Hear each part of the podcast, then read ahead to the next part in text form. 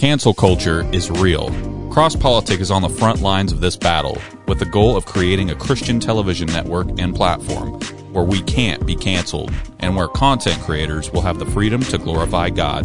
Our goal is to create a space for like minded businesses to thrive on this platform and to reach an audience that will not only buy your products and services, but also support your business when the heat of cancel culture comes your way. We want our platform to help you create an anti fragile business as we bring together Christians from all over the world to tune in. With millions of downloads a year, access to DirecTV, Xfinity, and social media outlets, we are excited to partner with you. So, if you own a business and believe in this vision, then you need to call me. I'm Garrison Hardy, and I am the business development rep at Cross Politic and the Fight Laugh Feast Network. We are looking for businesses, large or small, that not only have great products and services, but also understand that the cultural battle that is impacting the business climate here and now. I have a background in marketing, and I'd love to help you advertise your business on Cross Politic. Give me a call at 208 792 1290 or email me at garrison at fightlaughfeast.com. Hey y'all, welcome to Water Break with Waterboy. It's good to be with you guys on the, the new time, 5 p.m. on Thursday evening. Yes, so we're going to be kind of airing it from here on out at 5 p.m. on Thursday instead of 4 p.m. So thank you for joining us, tuning in, and make sure you share the show. Uh, I have, uh, of course, uh, uh Steve Deace. He's no no uh, no stranger to the show. It's good to have him here with us. But before I get into uh, what we're going to be getting into today, I wanted to kind of let you guys know about something that we've started here at the Fight Laugh Feast Network, Cross Politic, and kind of what we're we're doing. Uh, as you guys know, a lot of our friends have been canceled off. You know, Mailchimp, uh, Babylon Bee was canceled off Mailchimp. Gab, uh, social media network was canceled. I think out of five banks in the last year. Uh, I've had even friends fired from Amazon for um, their managers, and they uh, wouldn't play the personal pronoun game with their um, with who they're managing, and so they got fired. And, and, and so we're, we're seeing this. The cancel culture is really come full steam into uh, the business world. And so one of the things that we're our way of trying to maybe help with this is we've created uh, Fight Laugh Feast. Go to flfnetwork.com forward slash business, flfnetwork.com forward slash business. And it's just a, right now at this point, it, we're just collecting a bunch of businesses that want to work with each other and, and network with each other that aren't going to be canceled businesses, that are going to be kind of free speech, liberty minded businesses. So go to flfnetwork.com forward slash business to uh, fill out that form. And we're kind of just right now at this point, just creating kind of a business directory of all that, and we'll kind of figure out next steps of what to do there. We already have hundreds of businesses signed up, and we really would love to see you guys uh, there uh, sign sign your business up on, on that on that directory at least at this point. Okay. Remember, um, what I said a couple weeks ago. Um, 2021 just literally told 2020 to hold my beer. We we've uh, this you know even 2020 alone we've seen inflation skyrocket, massive labor supply, unwilling you know massive labor supply, unwilling to go back to work because of all the federal cheddar that they're getting, and I don't think the federal subsidies end until end of September. Uh, exp- expensive supply chain recovery, mandated vaccines and passports, and now I think the, the 2021 craze just went international with what we're seeing in Afghanistan. And supposedly, in the midst of all this, we rejected Trump because he was mean and Biden, you know, Uncle Joe because he was, you know, some sort of competent, you know, nice guy. Um, but in a real sense, uh, this ramping up of this of this kind of insanity, this ramping up is a, a natural pro- progression when you live in a culture that is literally going insane. Insanity does not know how to revert back to normalcy. That that's the definition. How insanity is insanity. How can it get back to normal? Uh, for sanity, for insanity become sanity. What we're what we're actually talking about is we're talking about repentance, new heart, new mind. That's how you get back. That's how you get out of this insanity um, that we're in.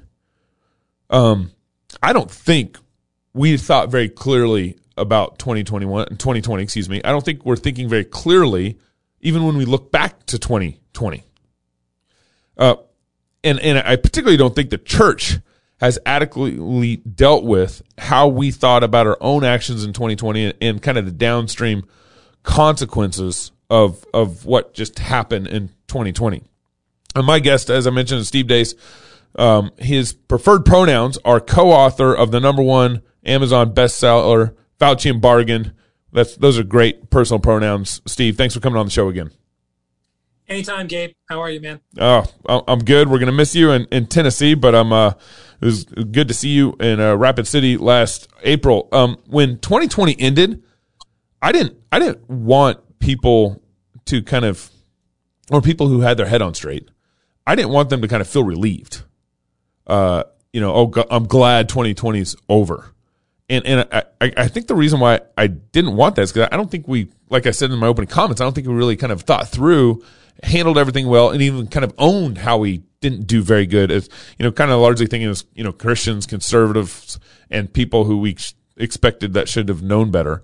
Um, what what should we have learned from 2020 uh, that uh, that we aren't really acknowledging? It can always get worse. well, that's yeah. Well, that's why 2021 is like hold my beer. You know Right.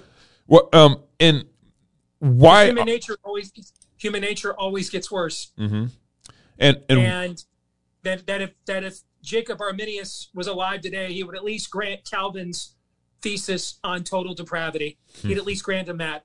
They might still argue about the other four petals on the tulip there, but he would at least say, "All right, you got me on the that's total depravity thing. I did. I hit Google once.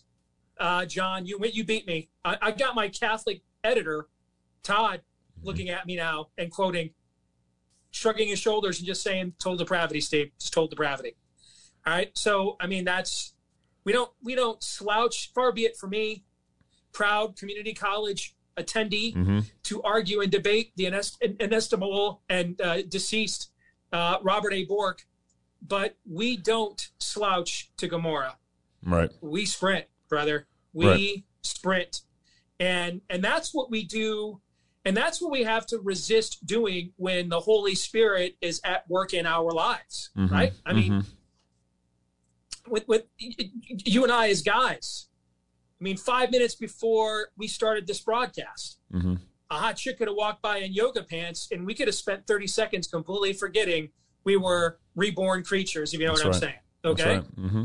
That that's what that's how difficult this thing called individual autonomy and freedom is when you have the Holy Spirit at work in your life, let alone corporately in a culture when the restraining hand of God is moved away. And and you know, years ago when I first started doing this full time for a living, 15 years ago now, um, Gabe, and I remember reading Romans one again, Mm-hmm.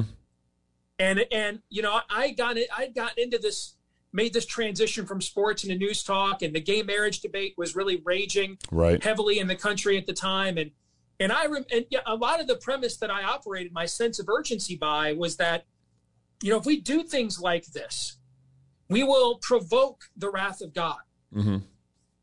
and I read Romans 1 again and then I you know what Paul says and it blew my mind man I, I just Right. no brother this this happening in your culture is the wrath of God Right. That's right. the restraining hand of God removed. These are Mhm. people who delight in creating new ways to do evil and encouraging others to do the same, Mhm. given over to their debased minds. That this is the wrath of God. That a culture does this. It goes there That's right. um, uh, because the restraining hand of God has been removed, and human na- and we've been given over to our own uh, basic instincts. Mm-hmm. That's and right. And that and and and the you know not speaking eschatologically but just culturally the birth pangs are getting quicker here Mhm. uh, on this landmass now it's getting crazier stuff that we thought was wow that's insane in 2004 and 5 and 6 just seems beyond quaint now Mm-hmm. Right. people that we would have argued vehemently against with about on issues like gay marriage like dave rubin a colleague of mine at the blaze Right. Andrew Sullivan, perhaps the most respected gay intellectual in the country. Mm-hmm. Nowadays, their Twitter feeds, frankly, That's on right. a lot of subjects, look a lot like stuff like you and I would tweet. Mhm. Okay? Mm-hmm. Because they're like, what in the Sam Hill is this? This is Mhm. insane. Okay? Yep. And it's because the restraining the restraining hand, I believe the restraining hand of God has been removed. That's right. You know, I had uh, I coordinated Andrew Sullivan, had him fly out here and debate Doug at University of Idaho. Um, man, it must have been golly, twelve years ago, ten years ago, something like that. And I remember one of the questions Doug asked him in the debate was, uh, you know, because Andrew Sullivan was like, "No, this is it. This is all we need is gay marriage. That's it." And Doug's, you know, of course, the slippery slope question is, well, why not tranny marriage, polyamory marriage, you know, polygamy marriage? And Andrew said, "Oh, that'll never happen." That was that was his response. Was basically like the line for some reason, whatever this artificial line is, it stops right here. And um, uh, it'd be interesting to have a follow up conversation with Doug and Andrew um, after after that after what's gone on in this last year. Um, with, I don't think the church really even acknowledges what you just said there. I don't think the church really thinks that Romans one is uh, that we're going insane. Uh, you know, the the church is.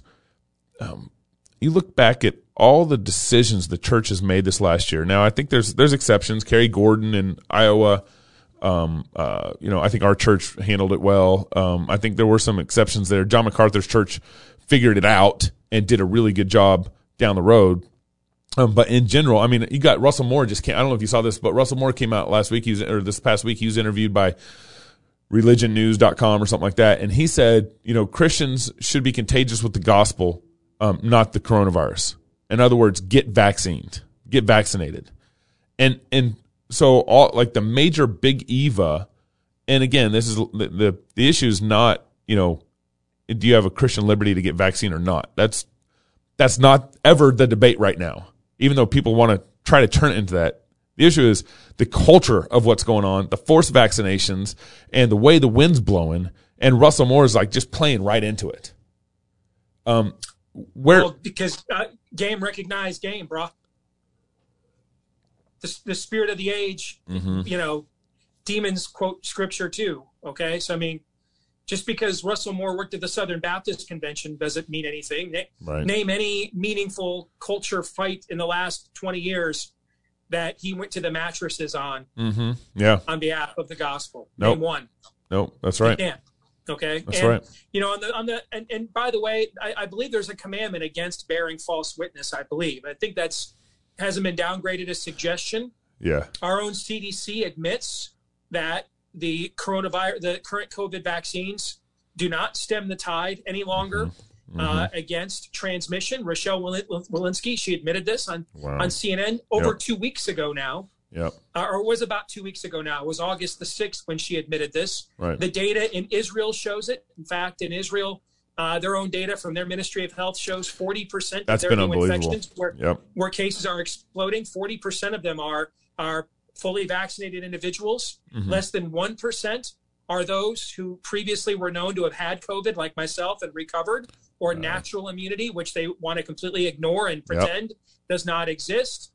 Um, if you look at New York State, for example, one of the most vaccinated states in the country, since the 1st of June, cases in that state have gone up 600% in that state. uh huh, Oregon, right now, another one of the most vaccinated states in the country, hospitalizations have matched their current peak, the peak they had last year. wow, Back to Israel. Israel, there's a story in the New York Times today admitting the truth, what I've been telling my audience for weeks, that these vaccines no longer push back against cases meaningfully.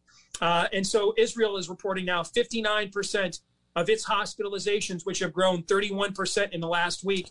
59% of those hospitalizations in Israel, fully vaccinated individuals. All right. Wow. So Russell Moore is just that, that what he's telling you is just not true. Yeah, Now, that's not an argument against getting vaccinated. You Right. still may be in a high risk group, Mhm. and you may say, even questionable efficacy. I need all the help I can get. I'm Yep. 70. I'm morbidly obese. I'm diabetic. I've Right. got autoimmune.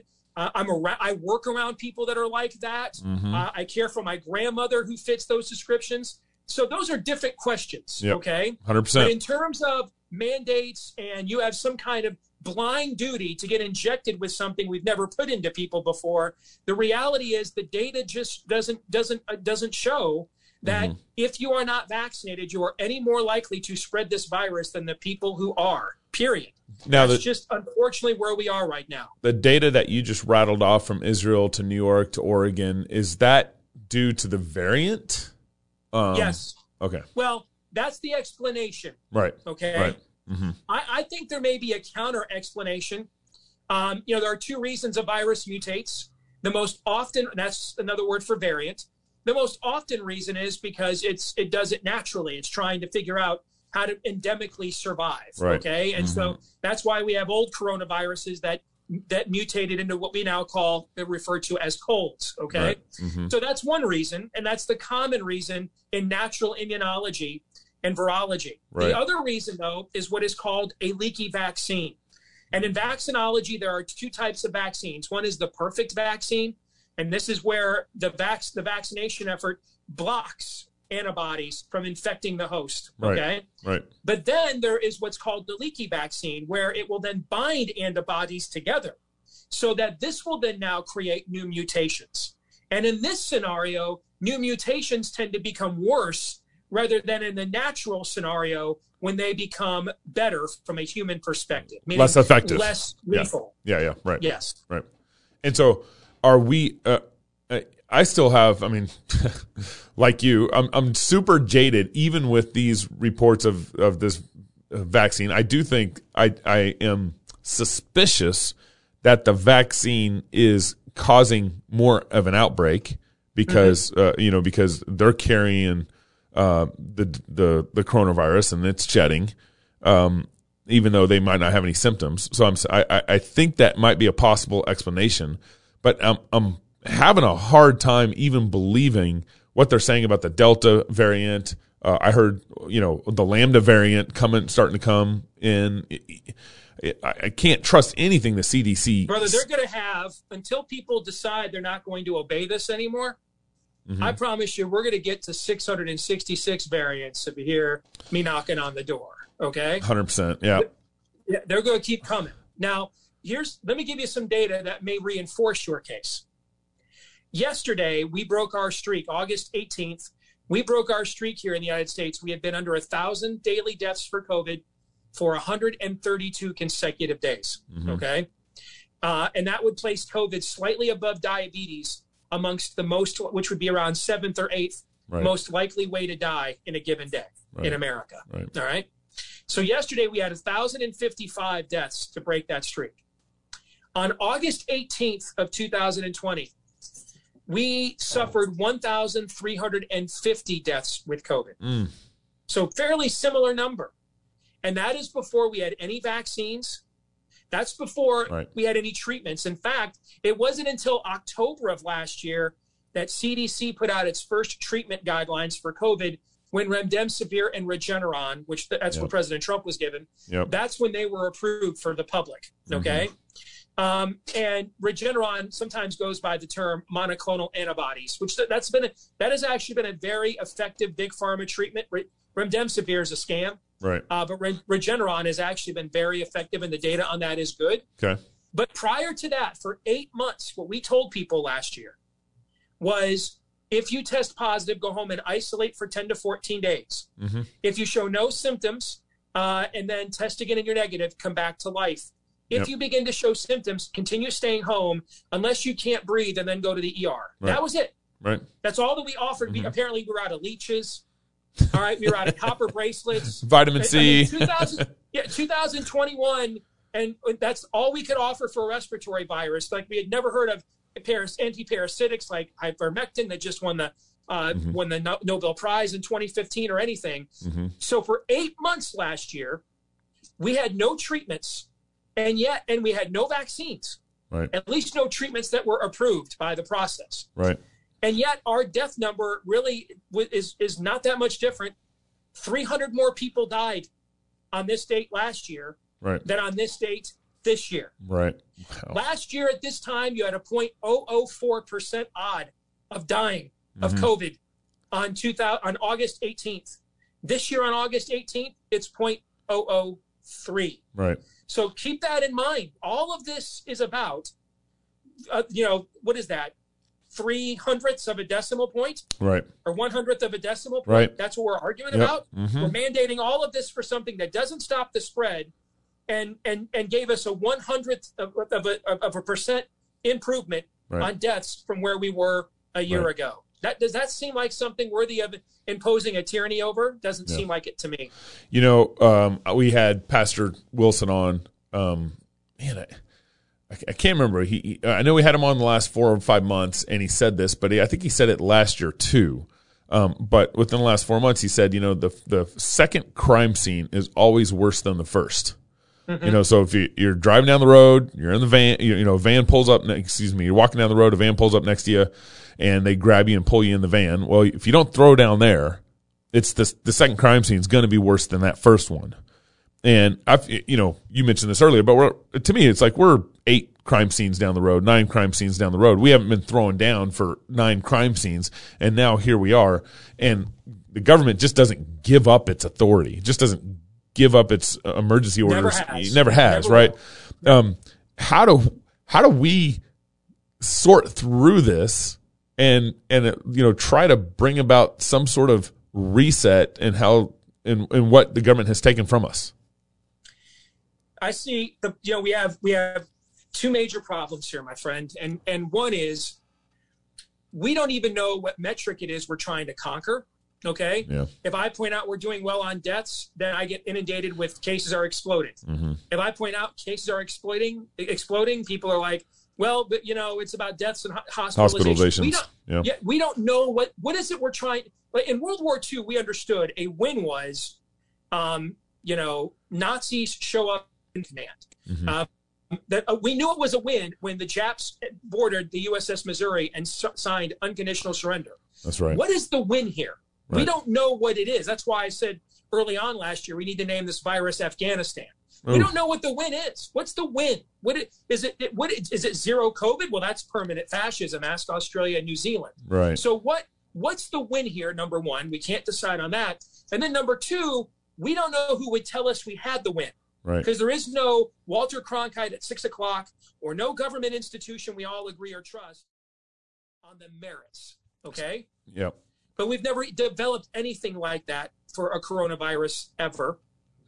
And then, in the in you know, in light of that happening, the only other way out is the calculus has to change on the leverage. Mm-hmm. Right now, it is more painful for us than it is for them. That has to change. Right. The amount of pain. Hey, you want to inject all the nurses in this? I guess I don't know. Go find twenty thousand new nurses. Good right. luck. Right. All right. Now, I guess you're going to need 15,000 new teachers, I guess. Okay, mm-hmm. cool. Good luck with that. Like the pain of imposing this. That's what a Montgomery bus boycott was. All right, you want to make us walk, ride in the back of the bus? Cool. We're most of your bus riders. We'll just stop riding it. Good Right. luck with that. Right. All right. The, the pain has to be more on the imposer than the imposee. That's right. That's exactly have right. to show up not just in force at the school board meeting, which is great, but then when the school board votes anyway to muzzle your kids, which they almost always will, all the people that showed up there to rally, the next day send their kids to school without any masks. Go ahead, and I guess you can expel 500 kids. Go ahead. I'd like to see you try doing it. Yep. See, we have to do stuff like that. We better get comfortable being uncomfortable. Right.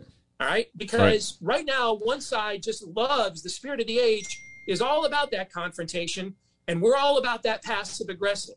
Mm-hmm. So unless unless there's a new Jonas Salk out there waiting in the wings that's going to save us from this with a medical marvel, Right. then we're going to have to actually walk through that fire ourselves and say, "Go ahead, do your worst." And I think those are the only two ways out of this. Right. I um uh, come to the conclusion this last year that politicians aren't principled. We we don't really have a principled. Eh, now, every once in a while, we, might run and find a where where nugget that is actually genuinely principled. I haven't found one in a, in a long time, and so I think politicians tend to function off relationships and pressure Yes. and and that's how they make decisions. Um, cor- Yep. big corporate interests, whatever. Uh, you know, I had a, a friend in uh, Washington. Well, you know, you know, incompetent Inslee's just going crazy over there, and he's mandating Christian schools teachers to have vaccines.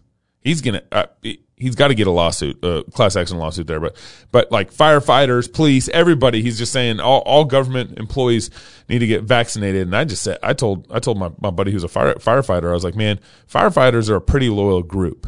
You should get them all together and go up to the you know governor's mansion and do a do a sleepover on the lawn, just like what uh Sheila Jackson just did. my, my understanding was public sector employees had a union.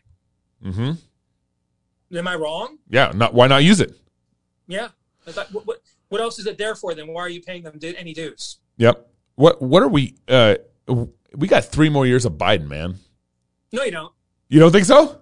No, You, you think you, you think you think he's gonna get the twenty fifth on him? I think I think he, you're watching, and I've I've thought this long before we even got to this juncture. Yeah.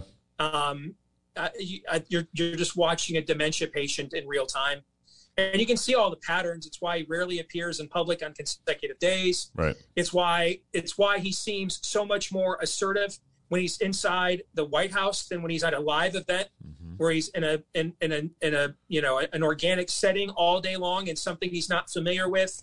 Um, the, go watch video of Joe Biden communicating in 2012 and 2016 compared to now. I mean, all the obvious signs for any of us that have ever dealt with a loved one with dementia, they are all there. Wow. So then we got three more years of Kamala Harris. You may, you have a few more years of the cackling, I believe. Yes. I, I can't imagine um it I mean it getting it's not going to get any better these next 3 years. What what plays should we be running as, you know, Christians as conservatives to to handle these next 3 years? Uh, we've got a walk and chew gum here, Gabe. Uh, on a meta level, on a spiritual level, it's revival or bust. Okay, and that means we need to we need reformation from a worship standpoint, and that we worship God in the way He is worthy, not as not the way that we are willing, Right. Um, in the way that He is worthy Mhm. uh, we need to take discipleship ser- as least as, as serious as evangelism, if not more so, Yep. because that's the call is actually not to evangelize the nations; it is to disciple them. That's right. Uh, and then on a civic level, we have to make red states and red communities within states red again, Mhm. They- and they all have to be as red as California is blue Yeah.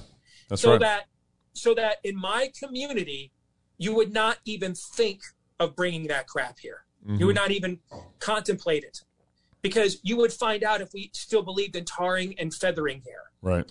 um, in my state you won't even consider bringing that crap. Yeah, in, in your state of idaho right now when people see a democrat they call 911 okay what do you have like four democrats in your entire legislature or something like that Yeah, not very much. We got two counties in Idaho that are pretty much kind of blue. That's it. But your Republicans there, frankly, well, I believe the theological term is suck. Yeah. Right. Yeah. That's a 100%. major problem. Mhm. Okay. Yeah. Um, and, and so in a state like Idaho, West Virginia, where the where, where the spirit of the age has not won a precinct in a presidential election in West Virginia since 2008. Mm-hmm. That state, that we ought to be people like us ought to be going to West Virginia right now and saying, "Hey, dude, you guys are moving way too far to the right, now. Right. but the opposite is happening in these places Right. okay Mm-hmm. so red on a civic level red states and red and red communities and red cities need to be as red as the blue areas and states are blue Yep. so that there are safe spaces pardon the pun Yeah. Yeah. and places where where the puritans can live amongst the dutch here That's right. uh, our way of life Right. those are the only two solutions i see moving forward Right. I, I've got uh, you know good friends of mine talking about things like national di- national divorce. Mhm. First of all, I'd love that idea. Yeah. Just show me where there has been a peaceable national Right. divorce ever. Yeah. Okay, Right. Mm-hmm. Un- uh, that there just hasn't been. I, I don't see that happening. Right. Um, Mm-hmm. uh, I, I don't see that happening as anything other than a precursor precursor to another civil war. Right. So to me, I, I think we've got two options that we have to work these angles simultaneously Right. spiritually it's revival Mm-hmm. and then in the natural it is we've got to make red areas and states and communities as red as the blue areas are blue Yep. That's right. That's right. I've been meaning to want to ask you this for a while. Um, uh, but how does what's your eschatological views? Post mill, pre mill, everything's going to pan out. What's going on? uh, um, my official eschatological position is confused Okay. uh, i will say that um, you know what i'll be brutally honest yeah. I have my my career in politics has made me hesitant to adopt either of the three pre- predominant views Right. because I've seen too much of how people behave politically in the arena in light of that. I'll give Mm-hmm. you an example of each. For the premillennial view, I mean, I, I have I've seen it just drive people nuts, Yeah. insane, Mhm. um, conspiratorial, Mhm. um, to the point where I'm thinking, I we like want Jesus to come back, right? Yep. Like yeah. that- Amen. we want that. Yep. And we, I, I mean, we're like now we're afraid that we're going to be that the rapture could be tomorrow and the the pact could be cut to rebuild the the temple. I mean, don't. I would think we'd be like everybody's. I, I don't know that we'd be sending money, um, you know, uh, to, to or, or demanding to you know to stop Iran from attacking Israel. I would think we'd be tempted to do the opposite, which Right. is, shh, we're about to get up out of here. You Right. know? Yep. I mean, I've never understood that. Uh, I've never understood trying to drive a car with the gas and brake on at the same time. you know, let, let's go win a culture war, but we live in the Laodicean era, so we're, we know we're going to lose, but Yeah. fight like hell anyway. I, I, Yep. I just don't understand that. That's amill Um, for for those who are following us here. Uh, the yeah, the the amill view I, I I struggle with because I've seen too many politicians act as if well I, when when I'm in office I'm in the city of man, so I can behave like them here. Yeah. Okay, Mhm. that whole two Two kingdoms kingdom. ideal. Uh huh. Yeah. So I've, I've really struggled with that. Mhm. Um, like I'm, I'm pretty confident that Augustine thought we should live distinctively. That was the whole point of that exercise. Not right. when in Rome, do as the Romans. But Right. okay, maybe I read the. I, I maybe that was ripped out of my copy of City of God. Yeah. And then on the post mill view, I have really struggled with the idea that the people who think the church prevails in history can never find anybody who's ever good enough to support. So I just put a Yeah. John Calvin avatar on my Facebook page, and everybody sucks and everybody's terrible. And Yeah. uh, I, you know, this guy's got a mortgage that uh, he borrowed too much money, and so he shouldn't. I mean, I literally have seen that. Yeah. I've literally seen that level of. So the church prevails in history, but like no one is good enough to support. Right. Like I, I would kind of think you'd be more tempted to sell out. Actually, like Yep. you'd be like, well, the church prevails in history, so we can use any scoundrel we want. Right. We can do anything that we want. So one side thinks that we lose in history, but they seem to be the most committed to fighting a culture war. They don't think they have any shot of ever winning. Right. Another Mhm. side is convinced that we just all exist here, uh, you know, uh, until Jesus returns to, you know, the parable of the weeds to separate the two. Right. And it, but in the meantime, though, I don't know when Jesus can come back. But in the meantime, while in office, I get to behave as if I am a weed, and it's totally cool because I got to Right. get reelected. Right. And then another group thinks the church prevails in history, but then like no one's ever good enough to actually go to war with. So let's just huddle out here and Mm-hmm. throw a John Calvin avatar up on my Facebook page and call it good. All right. Right. And, and so it, the, my I've had too much exposure to too many Yeah. people with all three of these theories. Right. Now I, I know that that's a cop out for me on an intellectual level. Yeah. So intellectually, I have some some serious issues with the pre-mill view. Yeah. But one, I I do think they have a there is a compelling case for the rise of a future man of lawlessness hmm that I think with some form of not completely um, um, primitive or um, specific preterism, Mhm. I could explain a lot of a you know I could I could make a lot of historical cases for a lot of things that pre-mill thinks pre-mills think are still to occur in the future. Right. Okay, Right. but I think you I think you get you you the stumbling block is the idea of the rise of a man of lawlessness, the rise of an antichrist. Paul makes it very clear to the church to the church the, the church members uh, in Thessalonica that thought they were left behind Mhm. that that had not occurred because this man in the future had not yet arisen. Mhm. Now, did that happen later? A lot of this also comes down to the argument of when do you think Revelation was written? Yep. You know, for hundreds of years, the church thought Revelation was written in 60 something AD. Mhm. It's been more recently that we thought it was 91 AD. So, I mean, a lot of these, frankly, are are viewpoints that are probably beyond my grasp as a layman, to be frank. Yeah, and I think one of the things that's been helpful with me in this whole conversation, uh, post mill, pre mill, amill, is is you know kind of throw away that terminology for a little bit, and and just can we all agree that Jesus is King over heaven and earth?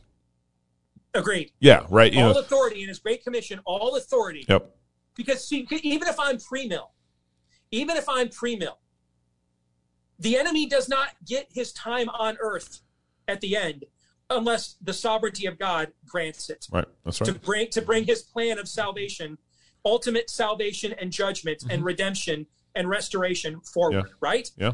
See, this is the argument I always make too with people who are very hyper on free will and choosing their salvation. Mhm. Did you choose for Jesus to die for you? Mm-hmm. Did you choose when Jesus arrived, set foot on earth? Mm-hmm. Did you choose when Jesus was born in a stable? No. So who made that? Who took that initiative for all of those events to happen? God. Mm-hmm. So we then we all agree in the sovereignty of God. Yep. So we're not arguing about the limits of the sovereignty of God then. That's right. What we're arguing is what we're arguing is therefore under those under that under that banner, what is the extent then of the free will of man? See, Yeah. we switch it around. We argue the sovereignty of God under the banner of our free will. Right. Flip the premise.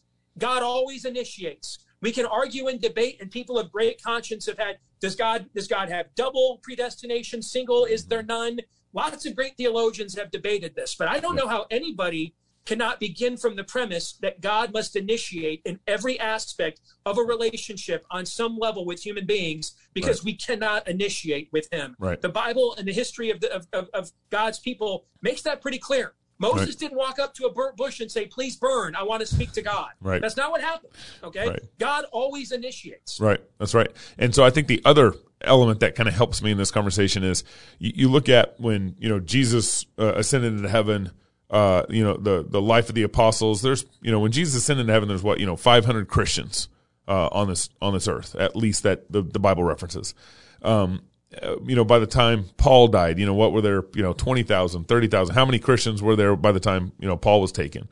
Uh, if, if you kind of look from what happened in the first century to where we're at now, obviously there's a there's a bunch of troughs and dips and increases of of, of success and not not so successful times with the church in history, but you see there's far more Christians. The world is becoming Christianized over that time period. And so you are seeing the gospel being victorious throughout this earth. Now there's supposedly about, you know, 2 billion Christians here on earth, as opposed to when Jesus ascended, there was 500. Um, so I, I do see that the church is being victorious. The gospel is winning. Uh, and, you know, if Paul came back today, I've said this before on the show. If Paul came back today and walked around right now and, you know, uh, saw churches almost on every corner, uh, uh, here in Idaho, um, you know, of course, some of them are apostate, but he would be like, oh my gosh, I'm post mill now. you know, I I'll think, say this too: if you love America, uh, you know, my wife, I convinced her to do this for one of her, um, her for her first master's degree Mm-hmm. at Luther Rice Seminary several years ago. She had to take a course in eschatology to Yeah. finish out her first master's Yeah. for her Christian therapy degree. yep, and the the prof was a rabid pre-mill. She'd have me listen to the lectures, and he would say stuff like, "I have the same eschatology that Jesus had," stuff like that. Okay. Mhm. And I said, "You know what? You, I'm going to help you with the outline. I mean, you're going to write your own paper, but I'll help you with the outline.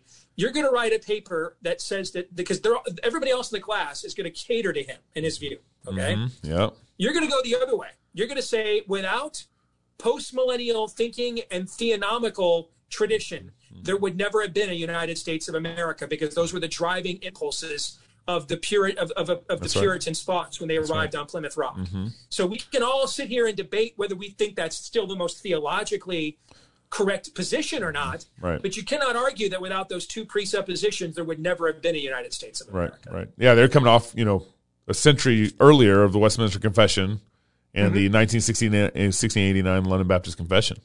I mean, they had they had deep roots of theology just embedded in their in their souls when they when they came over. Well, hey Steve, thanks for coming on, man. Really appreciate having you on. Uh, everybody, for the Sunday special coming up, we have uh, CEO, former CEO or CEO, Andrew Crapuchettes talking about redballoon.work. Redballoon.work, really excited about some of the work that they're doing over at Red Balloon. It's basically just a free speech hiring business platform. Uh, really excited about that show. So tune in Sunday night, 7 p.m. Uh, look forward to seeing you guys next week on the water break. Until next time, go love God and go fight, laugh, and feast. give you this picture because I don't think we think enough of sex. One of the things we have to do is we have to think like Christians and we have to think like Christians in every area. You can't simply have a piecemeal approach. to this, we have to have a biblical worldview across the board. Across the board. The sexual union between a man and his wife is a living, breathing, awe-inspiring expression of the ecstasy of the union that the church awaits. People are the most valuable resource in the universe.